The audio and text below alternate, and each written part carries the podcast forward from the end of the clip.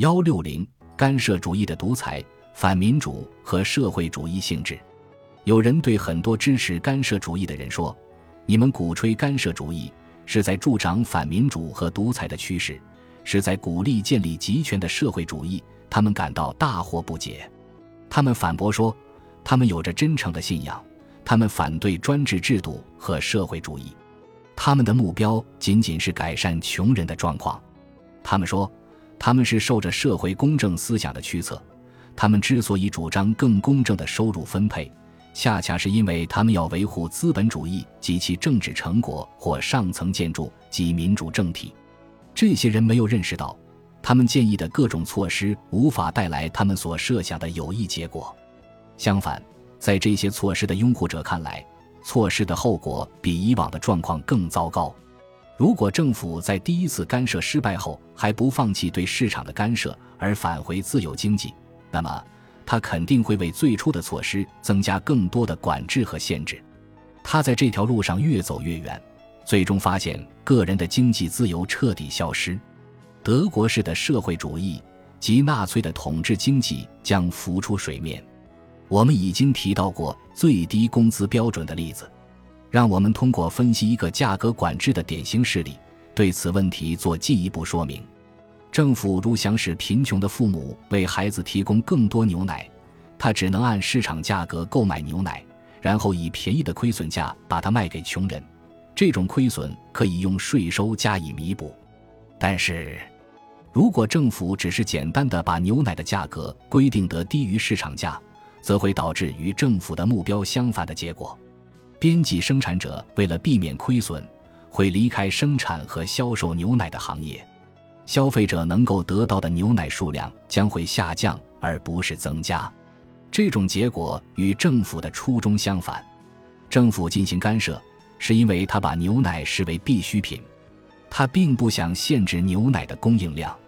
现在，政府必须面对选择，要么放弃一切控制价格的努力，要么为他的第一项措施增加另一项措施，例如规定生产牛奶所必需的生产要素的价格。于是，同样的事情又会在更远的领域重复发生。政府必须再次规定那些生产牛奶所必需的生产要素的价格。于是，政府必须无止境地规定所有生产要素，包括人力的和物质的价格，强迫所有的企业家和工人按照这种价格和工资继续劳动。任何生产部门都无法逃避这种对价格和工资的全面规定以及继续生产的命令。假如有些生产部门仍能自行其事，结果将是资本和劳动力向他们这里转移，相应地是政府定价商品的供应量下降。而这些商品正是政府认为民众特别需要的。对工商业的全面控制完成之日，就是市场经济被计划经济和社会主义取代之时。当然，这不是由政府直接管理每家工厂的俄式社会主义，而是德国或纳粹式的社会主义。很多人被德国在价格管制上的所谓成功所迷惑。他们说，只要你能像纳粹那样严酷无情，你就能控制价格。这些采用纳粹手段同纳粹作战的人没有认识到，纳粹并非在市场社会中实行价格管制，而是建立了一种全面的社会主义制度，一个极权主义国家。如果价格管制只限于某些商品，结果只能适得其反。这种管制在市场经济中不可能令人满意的发挥作用。如果政府不能从这种失败中得出必须放弃管制价格的一切努力这一结论，它必然会越陷越深，直到用全面的社会主义计划取代市场经济，或者通过公众购买或不购买的行为形成的市场价格指导生产，或者由政府的中央生产管理部门指导生产。不存在第三种办法，既不是市场经济，也不是社会主义的第三种社会制度是行不通的。政府只管制一部分价格，必然导致每个人都会视为荒谬和违反初衷的结局，不存在任何例外。它的必然结果是混乱和社会动荡。经济学家在讲到经济法则，断定干涉主义违反经济法则时，表达的便是这层意思。市场经济中是消费者至上。他们购买或不购买的行为，最终决定着企业家生产什么以及产量和质量如何。这种行为直接决定着消费品价格，间接决定着所有生产资料及劳动力和生产的物质要素价格。它决定着盈亏和利率的形成，它决定着每个人的收入。市场经济的核心是市场，即商品价格、工资水平、利率及其衍生品和盈亏的形成过程。它使所有的人以生产者的身份对消费者负责。企业家、资本家、农民和专业人员对它有着直接的依赖关系，工薪阶层与它有着间接的依赖关系。市场调整着所有参与满足消费者需要，根据他们的愿望从事生产的人的活动。它使生产服从于消费。市场是民主的，因为每一个便士都是一份投票权。不错，不同的个人投票能力不一样，富人的选票多于穷人。然而，能在市场经济中当上富人，有更高的收入，也是以往的选举带来的结果。在市场经济中获取并维持财富的唯一办法，不是脱避于政府提供的特权和限制，而是以最佳最便宜的方式为消费者服务。资本家和地主做不到这一点的话，他们就会遭受损失。他们若不改弦更张，就会失去家产，变成穷人。消费者使穷人变富，使富人变穷。使消费者决定着电影明星或歌剧演员工资高于焊工或会计。每个人都有不同于一场选举或市场过程的结果的自由。但是在民主体制下，除了劝说之外，他没有改变局面的其他办法。假如有人说，我不喜欢这个以多数票当选的市长，我要求政府换一个我喜欢的人。人们很容易知道他不是民主派。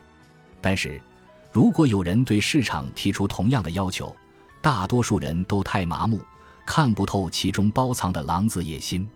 消费者做出自己的选择，决定着鞋子制造商、电影明星或焊工的收入。那位妄称有特权去废除他们决定的大教授是何许人？假如他不是个潜在的毒夫，他是不会要求政府进行干涉的。他会尽力说服自己的公民同胞，增加他们对焊工产品的需求，减少他们对鞋子和绘画的需求。消费者不会接受让低效农场以及种植条件最差的农场盈利的棉花价格。对于那些农民来说，这当然很不幸，他们只能放弃种棉花，在生产活动中设法为自己另谋出路。可是我们会如何看待那些为了把棉花价格抬高到自由市场形成的价格以上进行强制干涉的政治家呢？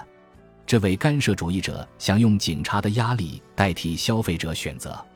关于国家应当做这做那的全部言论，其含义说到底是警察应当强迫消费者，不让他们自行其事。例如，我们要提高农产品的价格，我们要提高工资水平，我们要减少利润，我们要缩减经理薪水。所有这些建议中的这个我们，说到底只是指警察而已。可是这些方案的设计者却反唇相讥，他们是在为自由和工厂民主进行规划。